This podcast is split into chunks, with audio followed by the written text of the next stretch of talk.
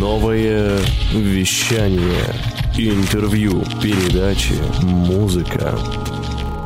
Итак, московское время 14, о нет, 10 часов, а в Новосибирске это 14 часов. В Москве это еще утро раннее. Всех поздравляем с тем, что началось. Меня зовут Влад Смирнов и час мотивации. Я веду не один. У нас в гостях блогер, фермер Джастас Уокер. Привет, Джастас. А, привет, Влад.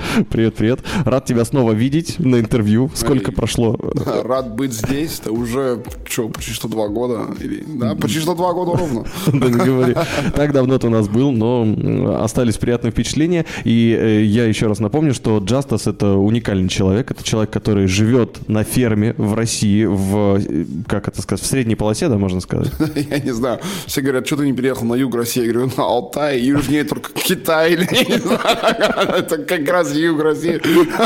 Вот. Джастас ведет свое фермерское хозяйство. Э, Сколько у тебя э, всего сейчас насчитывается в фермерском хозяйстве? Но сейчас у нас э, 65 э, голов, ну, дойное поголовье коз, там 50 там производителей баранов, там, ну, под сотню, там, я не знаю, мелочь всякого, поэтому...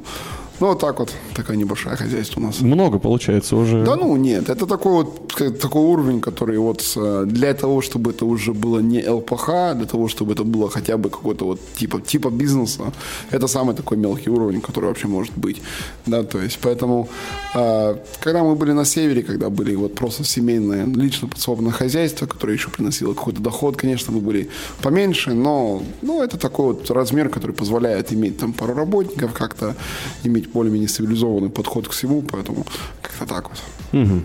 А, И, конечно же, Джастас автор блога, где рассказывает про ферму, про финансовую грамотность, и еще а, автор а, радиопередач, подкастов и прочих все, все, что связано с а, саморазвитием и умением себя а, интеллектуально направить, правильно? Ну, можно так сказать. Вот. Сегодня поговорим именно про э, и финансовую грамотность, и про выставку, на которую отправляется Justice, это Агрос Экспо, и про его э, встречу, и про его обучение, да, можно я скажу, про школу фермера, да? Да, Это, да. Вот все это будет в ближайшее время. Ну а пока э, короткий музыкальный перерыв и начнем. Новое вещание .рф Час мотивации продолжается. Джастас Уокер у нас в гостях. Это фермер и блогер, и еще а, учитель, обучатель и встречатель с э, различными людьми. Ладно, а ты встречался... Что ты делал в Кемерово? Давай так. Вот ты ездил. Кемерово, ну, во-первых, я ездил туда вот на свадьбу своего очень хорошего друга, даже очень, ну, таких вот два близких мне человека, и жених, и невеста, ну, вот такие очень близкие для меня люди, люди и участвовал у них в свадьбе, вот, а, помогал готовиться несколько дней заранее, там жена у меня была вообще там чуть не две недели, Ого. вот, помогала им тоже, и я был там, потом свадьба, а после свадьбы, вот, воскресенье у меня была встреча с э, людьми, которые интересуются вот семейным образованием. Вот, это была у меня такая большая лекция, а встреча три часа там внушал что-то там. Какие основные моменты вы в итоге выяснили там про себя? Что, семейное образование это как вообще? Семейное образование – это идея, что вообще а, то один из функций семьи, институт семьи, один из его функций – это а, первичное образование. То есть, то, что мы бы назвали там до девятого класса, грубо говоря, да, то есть, что это, в принципе, должно происходить в семье. Что это является исторической нормой, и ввиду нашего вот современный изменяющийся мир, быстро меняющаяся вот экономика и все, что происходит, вот эта форма обучения, которая есть сегодня, 11-классная форма в школьной программе, она уже изжила себе, если вообще имела когда-то вообще право на существование, то сегодня это она себе изжила. Что это тупиковый ветвь развития, и что родители, которые хотят нормальное будущее для своих детей, а, им лучше бы ну, стоило взять, забрать детей домой и самим образовывать дома. Вот этот мой посыл. М-м, Интересный подход. Ну слушай, дети, которые не любят ходить в школу, мне кажется, поддержат тебя сразу Да, же. да. Вот, as we- я, бы, я бы любил тебя с самого Да, детства, да, просто если бы я это узнал. А, скажи, а, тут ты с этой же мыслью поедешь на а, выставку в Москве? Вот будет э, с 29 по 31 января выставка Агрос Экспо в Москве, и там анонсировано твое выступление. Да, нет. А у нас как раз на канале на Ютубе я всегда, ну, у меня там такой теглайн, там, вера, семья, ферма. Поэтому, естественно, в каких-то моментах я больше направляюсь на семейные какие-то темы. Вот данный момент мы конкретно там фермерский, предпринимательский, фермерский. То есть там в рамках, в рамках вот этого выставки Агрос Экспо есть так называемая школа фермеров. Mm-hmm. То есть это они приглашают разных специалистов, которые могут как-то помочь начинающим фермерам или люди, которые уже находятся в этом отрасли. И вот меня пригласили говорить о финансовом управлении именно в рамках средние, средне-мелкие, мелко-средние фермерские хозяйства. Вот, как бы именно по поводу финансовой грамотности. Поэтому буду об этом говорить. Сколько ты уже рассказываешь про финансовую грамотность э, лет? Это же там очень долго, да? Да, ну я начал первые какие-то свои вот записи чисто для себя, чисто для своих каких-то вот друзей, тем, с кем я общался. А, наверное, лет, ну, с 12 года, 2012 года, вот. А на канал я об этом начал говорить, наверное, с 15 или 16 года, с 15 года, наверное, вот, поэтому достаточно давно, mm-hmm. вот. И я не считаю, что у меня есть что-то такого супер нового, у меня никаких наработков новых нет, все, что я говорю, это можно там прочитать в любых вот пособиях, книгах по финансовому грамотности, но, может быть, как-то пережевываю немножко по-другому, ну и опыт личный какой-то есть в этом плане, поэтому... Да, всегда приятно пример получить. Ну да, живой. то есть я не какой-то там супер гуру бизнесмен, я себя и не позиционирую таким образом, просто финансовое управление обывателя, так скажем, а, то есть для повседневного человека. Скажи, а сам ты, ну вот у тебя, конечно же, есть опыт, у тебя есть знания, а ты ходишь на какие-то семинары, может быть, ты встречаешься с какими-то бизнесменами, или, возможно, ты бы хотел посетить какой-то там семинар бизнес-гуру э, по финансовому управлению. Есть у тебя такие кумиры, скажи? Ой, я не знаю, я много читаю, а много читаю других различных авторов, ну, всех известных там всяких Робертов Киосаки, там, ну, которые mm-hmm. все читают, естественно. И те, которые, может быть, не так а, известны. А, поэтому, как, поэтому, как бы, я не знаю, по поводу того, чтобы там, ну, вот, я бы хотел побывать там-то, там-то, ну, наверное, нет, я, я больше по книгам убиваюсь. Э, как быстро книги уходят? Я стараюсь э, обязательно держать вот темп поглощения информации где-то вот книгу в неделю. То есть mm. у меня такой, ну, такая вот диета, вот как раз где-то 52-50 книг в год. Я реально стараюсь ну, держать вот эту планку. Заданный ритм удается держать? Да, да, удается по большому счету, да. То есть, ну, иногда, когда книги какие-то большие, там, э, достаточно здоровые, то иногда растягиваются на две недели, но по большому счету иногда там какие-то покороче там находишь раз-раз, сживал там, поэтому... А из того, что последний читал, какая самая интересная? Ну, может быть, были какие-то супер жемчужины, которые ты бы посоветовал? Того, что я последний читал, а, есть, э, как это называется, а, о тенях или в защиту тени, или как-то вот так вот называется. Это японский автор, а, как раз конец 19 века, пишет о переходе а, от до промышленный вот мир mm-hmm. вот в Японии именно как раз вот когда произошла промышленная революция, она уже очень быстро произошла в Японии. И этот переход был не, ну, как бы не поколениями, как, допустим, случилось это в Европе. А, вот, разово, буквально да? там 5-10 лет. То есть они перешли от такой достаточно крепнического, такого вот средневековического такого общества вот в такое бац, mm-hmm. в современное. Обалдеть. Буквально за очень. И он рассказывает именно ну, о плюсах, минусах вот этих двух обществ. Это очень-очень интересная книга. Вау. Да, удивил удивил, как всегда. Даже не знаю, что сказать. Ну что, а, тогда а, немного прервемся, потому что у нас впереди история и про выставку, и про управление а, фермой в том числе. Ну и обсудим мы тренды 2020 года, которые мы накопали в интернете, и хотели бы обсудить с таким опытным управленцем, как Джастусом. Поехали дальше. В ритме планеты. Новое вещание .рф Итак, сейчас мотивация продолжается. Justice Walker здесь. Э, а я, Влад Смирнов, задаю ему вопросы про, а, для начала, поездку, поездку в Москву, Агрос Экспо, выступление там у тебя в рамках э, школы фермера, и столько вопросов интересных. Учет, анализ, финансовое управление, финансовое управление, финансовое управление, финансовое управление, финансовое управление. Конец. Приходите, будет весело. Что там будет еще интересно? В Москве еще я буду, ну, у меня будет возможность иметь такой небольшой встречи с подписчиками, поэтому если кто-то среди среди слушателей хочет подойти и даже еще не является еще подписчиком, задать вопросы, познакомиться немножко, а, услышать какое-то вот слово, наставление. О, отлично. То можно, конечно, зайти у меня ВКонтакте, там объява будет висеть, поэтому Вот, а, можно будет подойти. Это будет в, самом конце моего времени в Москве, вроде как то ли в субботу, то ли в воскресенье, там надо посмотреть расписание. Поэтому заходите ВКонтакте мне на страничку. И все узнаете там. Все узнаете там. Э, Так, ну, модная поездка в Москву. Ты вообще, у тебя так круто начинается год, поэтому мы решили с тобой и про тренды тоже поговорить. Почему бы и нет? А, Вот а, нашли мы несколько трендов, эм, которые считаются вот 2020 год, так и начинается. А, Первое, объясняемый искусственный интеллект. Ну, я думаю, тут что можно обсудить? Что интеллект начнет э, рассказывать тебе, почему он выбрал тебе именно этот фильм. Я не знаю по этому поводу. Мне кажется, что вообще э, те алгоритмы, которые используют, ну, вообще выгодно а, платформмейкерам, те, которые находят, ну, которые создают платформы, Ютубы, Фейсбуки, ВКонтакте, Инстаграмы, им, с одной стороны, выгодно, чтобы их алгоритм был немножко сокрытый тайном.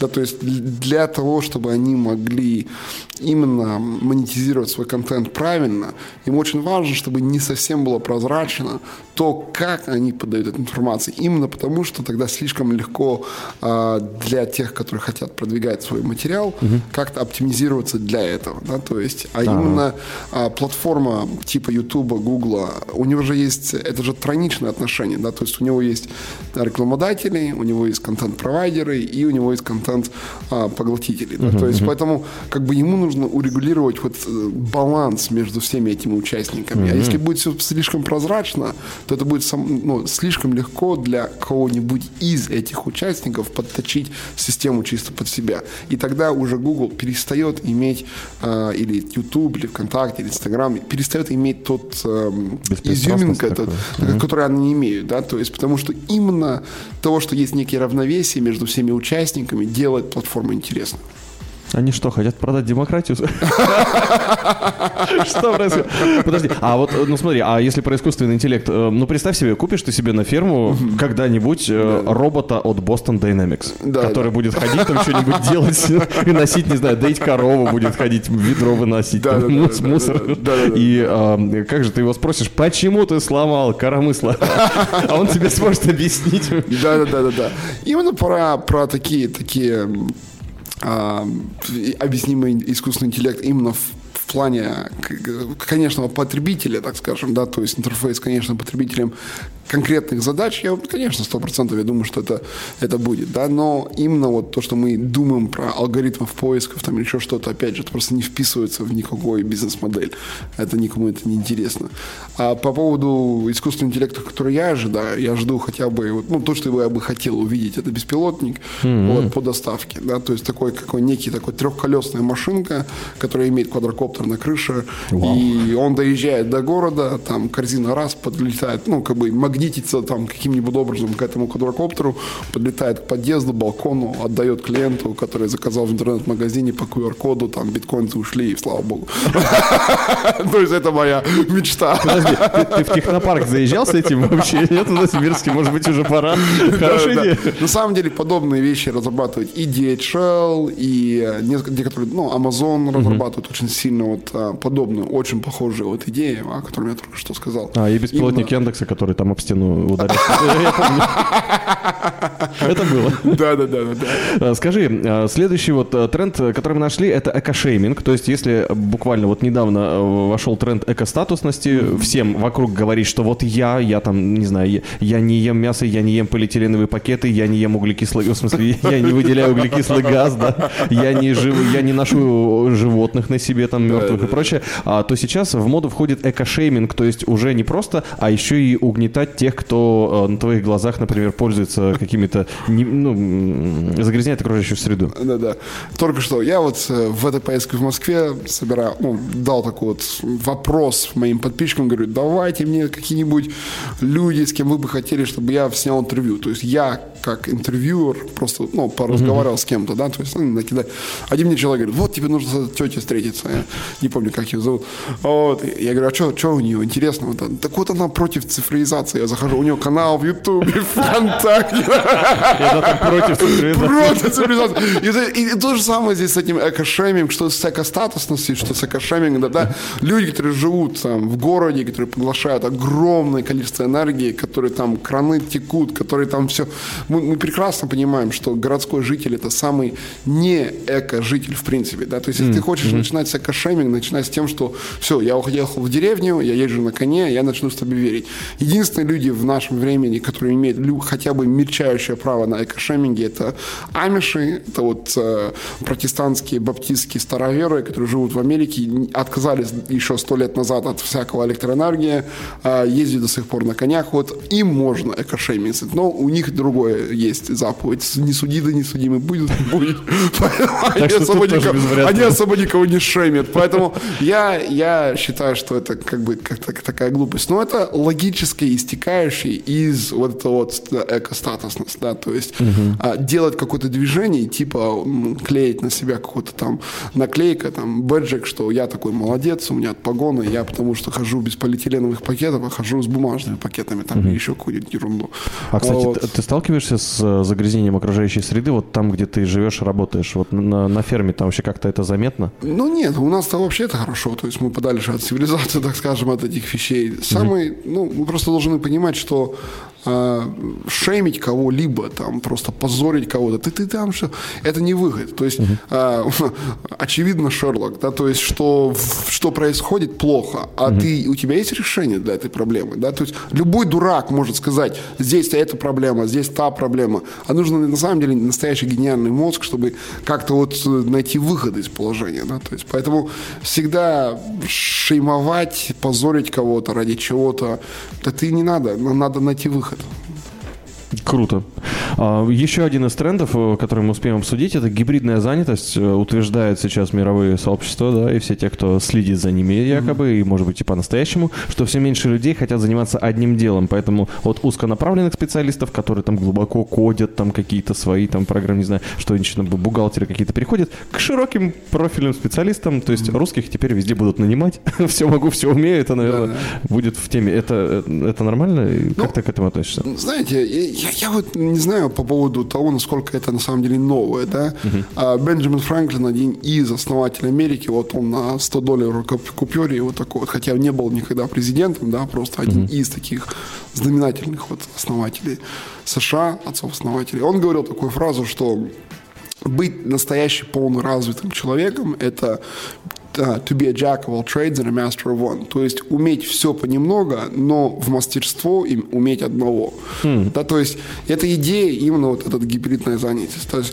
я могу быть очень хорошим каким-то программистом, но если я только программист, если у меня вообще никаких других интересов нету, то я очень скучный и плоский человек. Да, то есть без трехмерно какого-то.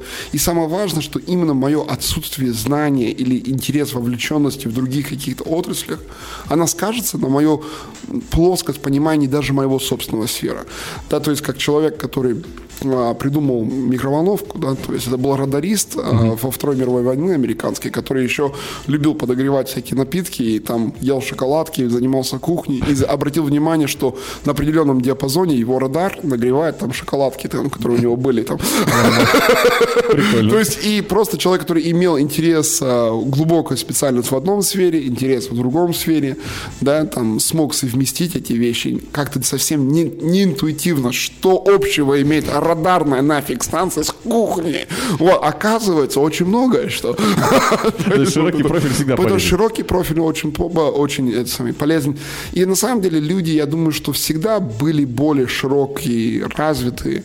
Вот эта вот идея, которая принесла промышленная революция, и она была всего лишь такой блипом в истории, там, мелким блипом, что угу. вот ты э, получи образование, сходишь, сходишь на завод и будешь там, там всю жизнь отрабатывать в одну какую-то профессию. Это не констант исторический, это отступление от исторической нормы. Иметь, а, делать разные вещи, иметь разные профили, это более-менее историческая норма, и мы к нему возвращаемся. Интересную беседу с Джастасом Уокером продолжим буквально через минуту и поговорим еще про тренды и основные современные вопросы с точки зрения блогера и настоящего опытного фермера, который буквально через пару дней выступает в Москве на агровыставке. В ритме планеты. Новое вещание .рф говорим про тренды 2020 года с Джастасом Уокером. Ты представляешь, оказывается, голосовое управление это все еще в, в моде. В моде. В тренде. Я понимаю, да. У тебя, кстати, не живет на ферме там Алисы какой-нибудь или Сири? Да, там, или... Сири у меня в кармане поживает, там что-то там делает. Я вообще слепой, то есть инвалид по зрению, вот, глубокий-глубокий у меня минус. Вот, не езжу за рулем, все жду автопилота бешеные. Илон Маск, ты где? Что-то он замедлился, да. Что это такое? И вот первое, вот меня постоянно пугают там всякие там ребята, которые боятся там э, компьютера наших будущих господов, там каких-то там управленцев, вот придет искусственный интеллект, нам всем наступит хана. Вот, я говорю, вот, я начну верить в искусственный интеллект, когда хотя бы Сири может диктовать письмо без ошибок, понимаешь? Ты говоришь, какая очевидная вещь, она тебе придумает какую-нибудь ерунду вообще, там что-то залепливает, Ты говоришь и по-английски, и по-русски. Вот да, да, да. у кого, как не у тебя, спросить, кто лучше, Алиса или Сири? Я вот Алисой особо не пользовался, я не могу сказать. Надо попробовать. Но вот когда ты говоришь Сири, «Эй, Сири», она такая, «Что хочешь?» Я такой, «Я хочу, чтобы ты мне прочитал все эти сообщения, которые в WhatsApp». Она такая открывает, а там, оказывается, голосовое сообщение, я не могу ее включить. Это все, это капец. 21 век. Да, да, да, да, да. Поэтому я особо не пугаюсь по поводу, как сказать, нашествия наших компьютерных господа. Это будет явно еще не скоро. Явно не скоро. Да, даже если искусственный интеллект захочет нас убить, это будет очень странно и, и не у всех получится. Да, да, да, да, да. Ох, да. А что ты думаешь про интернет вещей? Э, интернет вещей, интернет тел. То есть умный дом, э, все, что с этим связано, и то, что, например, в умный дом можно добавить не только умную розетку, умный светильник, умный, там, не знаю, что-нибудь еще, но и умного человека. то есть на тебе тоже будет датчик. Да, да.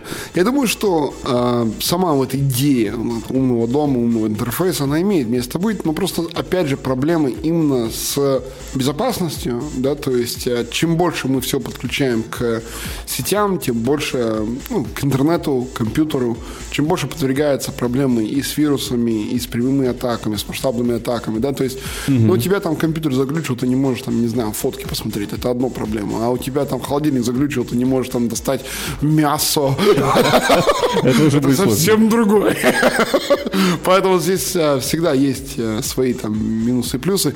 Я пока э, в каких-то конкретных удобствах, конечно, вижу в умных домах там или еще что-то.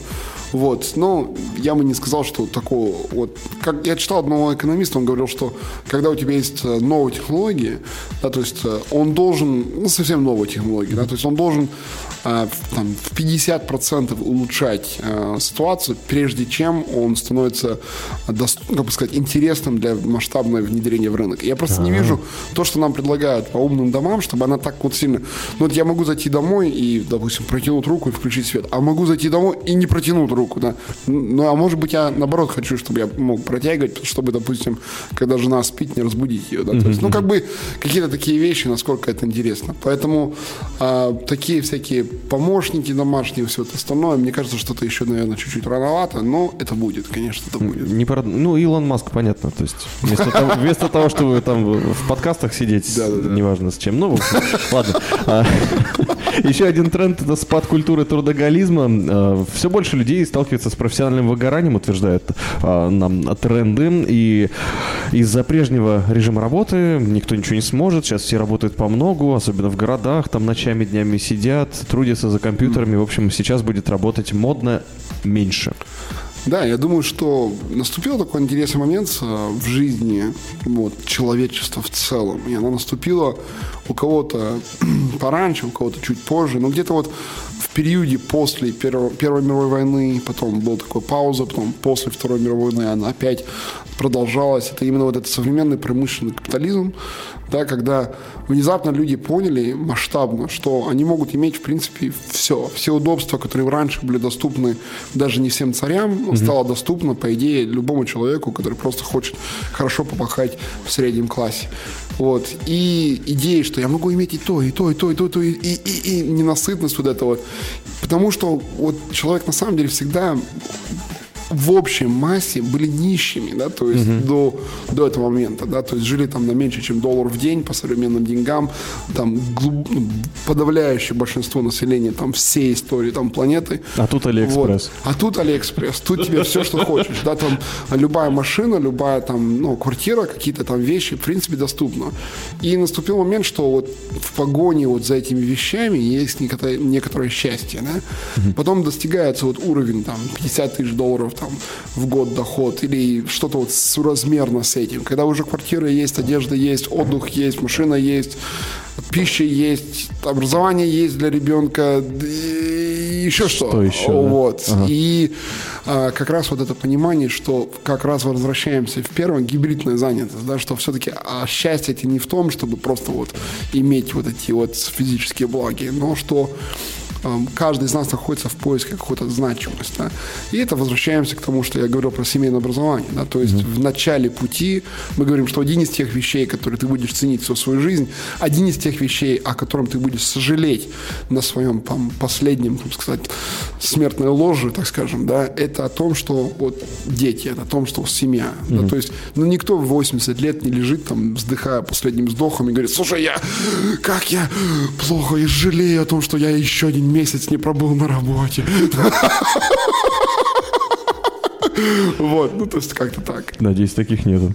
Ну, нам, нам, конечно, рассказывают периодически про таких людей, которые там в театре умирают на сцене, но это все-таки актеры, им отдельное уважение. Ну а всем тем, кто сейчас слушает новое вещание, небольшая песня, потому что а, буквально через пару минут поговорим еще про семью с Джастасом Уокером и будем уже постепенно закруглять час мотивации. Новое вещание, интервью, передачи, музыка. Раз уж Джастас так часто поднимает тему семьи, Джастас Уокер у нас в гостях сегодня, то не можем не поговорить про одну из самых обсуждаемых тем начала 2020 года. Это выступление Путина и, собственно, послание Федеральному собранию. Выдавать материнский капитал при рождении первого ребенка предложил Владимир Путин, э, около 470 тысяч рублей. Кроме того, он предложил увеличить материнский капитал для рождения второго ребенка. И еще э, у семей с доходом ниже прожиточного минимума ежемесячные выплаты на детей детей в возрасте от 3 до 7 лет по 5,5 тысяч, но все-таки тоже деньги. Что скажешь по этому поводу? Ну, во-первых, как э, человек, который постоянно занимается вопросом финансового управления, я должен напомнить всех слушателей, ну и себя тоже периодически, что Первый вот закон финансового управления – это кто платит, тот и заказывает музыку. А. Вот. И поэтому не бывает бесплатной вот сыра, кроме как в мышеловке. Угу. И поэтому здесь вопрос, вот, ну, вопрос здесь больше о том, какую роль имеет вообще государство в принципе, особенно там так называемый в кавычках федеральный вот строй, как бы типа у нас есть, mm-hmm. вот э, в России, вот государство центральное имеет, ну, какую вообще роль вот. И нуж, нуж, нужна ли нам вот такая вот роль, чтобы государство давало нам деньги? Ну, конечно, возьмите денежки там, да. А вот я не хочу, чтобы мой ребенок там, допустим, там прививался в, в, там, в третий день жизни. Я не хочу, допустим, чтобы там мой ребенок ходил в детсад. Я, не хочу, я бы хотел немножко другой вектор развития для своего ребенка. Ну, уж дорогой, понимаете ли, общество вот, поддерживает вашего ребенка в виде там 400, 500, 600 тысяч, там, жилье, в котором вы живете, все-таки обществом куплено, не вами. То есть и здесь ага. есть некий такой вот империализация среди институтов общества. Любое общество состоит из семь основных институтов, и они, в принципе, я считаю, что должны быть раздельны максимально друг от друга. Угу. Вот, и чтобы, мы, чтобы сохранить именно свободу, именно суверенитет и счастье. Вот, я не думаю, что как бы я не думаю, что посыл государя, так скажем, да, купить голосов путем материнских капиталов это достаточно хороший. В любом случае, такие вот популистические вот а, подачи ранее в истории чаще всего не, не заканчивались чем-то хорошим. А как ты, например, относишься вот еще к более такой распространенной истории же, которая освоена? Это пособие, ну мы сейчас не берем пособие в Европе, да, где там на пособие все подряд живут, там и иммигранты, и безработные, там и все подряд. А, ну вот у нас в России, вот там есть центр занятости, туда приходишь, там получаешь пособие по безработице. Насколько это грамотно и эффективно? Или это порождает безработицу, как думаешь? Ну смотри, опять же, тут вопрос именно о легитимной роли государства, mm-hmm. да, то есть в жизни человека. То есть где философическая грань грань между вот безумие европейских пособий, где там они там уже в жиру бесятся уже, а у них там уже, они уже там в сметане катаются, вот эти европейские кошки. Вот. Где вот это вот, вот грань между этим и нашим, да, то есть именно не в степени, потому что мы в степени как бы все это видим, а именно вот эта вот философическая, обоснованная, понятная, логическая черта между этим и тем. Я не вижу особо, где мы можем провести вот эту линию. Вот. Я считаю, что государство должно заниматься теми делами, чем должна заниматься государство. И если она этими делами хорошо занимается, то ей не нужно покупать голосов, ей не нужно затешать, ну, как бы утешивать толпу угу. цирками и хлебом. О, как. Интересное мнение. А, и ну, собственно, у нас осталось минута всего. А, что ты пожелаешь? Вот мы столько всего обсудили. Мы обсудили и, можно сказать, политику, да, мы обсудили и роль государства в развитии общества, мы обсудили всякие тренды там технические, мы обсудили и экошейминг. Что такое? Я чувствую, как уже у меня за спиной активист какой-нибудь стоит уже там с лопатой из натурального дерева. Просто... Из натурального железа. Да, ну, я только что пластиковой трубочкой воспользовался. Вот. Ну, как, как бы смех смехом, понятное дело, что от, от пластика умирают животные, просто иногда, ну, я не знаю, как это нужно обсуждать, мне кажется, намного mm-hmm. подробнее. А что бы ты пожелал людям в 2020 году? Вот после всех этих трендов, знаешь, вот они, они сейчас э, слушают, задумались, может быть, кто-то, э, бизнесмены, которые нас слушают, и те, кто хочет развивать свое дело, mm-hmm. тоже прикинули про финансовую грамотность, может быть, посмотрели твой канал, что-то подчеркнули для себя. А что бы ты всем-всем-всем людям пожелал? я году? бы пожелал три вещи. Первое из них я бы пожелал, чтобы люди отключились отвлеклись от фон, вот этот, который захламляет эфир, про все эти тренды и все подобное. И в этом году прочитали бы там Марка Аврелия «Медитация», книга «Притчи» Соломона, там что-то еще более глубокое, Конфуция, может быть, чисто для того, чтобы некий вот вернуться к какому-то стержню. Вера, найти свой стержень. Я христианин, естественно, считаю, что самый настоящий стержень во Христе, но вот нужно стержень, иначе ты будешь и сегодня в экошейминг, там, завтра в какой-нибудь там непонятно что, и, и, и ты подаешь в этих смешных каких-то вещах. Желаю всем, чтобы было, на самом деле, обратили свой взор в семью, угу. обратили свой взор к самым любимым и близким людям, понимая, что именно это дает какую-то значимость, какой-то смысл жизни. Работа работой, но обед по расписанию, и обед желательно с семьей. И последнее, чтобы нашли любимое свое дело, находили в этом какую-то тоже радость, потому что мы все а, созданы по образу и подобию Творца, а он как раз Творец. И mm поэтому мы являемся вот его творением, и мы должны творить. И если мы творим, то мы счастливы. Здорово. Спасибо большое, Джастас Уокер. тебе, Влад. Фермер, блогер сегодня у нас в гостях, а уже через пару дней в Москве на э, выставке Агрос Экспо в Крокус Экспо с 29 по 31 января. Приходите туда и смотрите вживую на Джастас Уокера, подписывайтесь на его канал. А ссылки есть и у нас тоже. Ну, а мы пойдем, что, пойдем, наверное, споем песню. Да, читайте книги, но не забывайте, что Макиавелли их тоже писал, так что поосторожнее. Вы выбирайте себе. Ешь мясо, выплевывай кости. Да, удачи всем, пока-пока. Новое вещание. Интервью, передачи, музыка.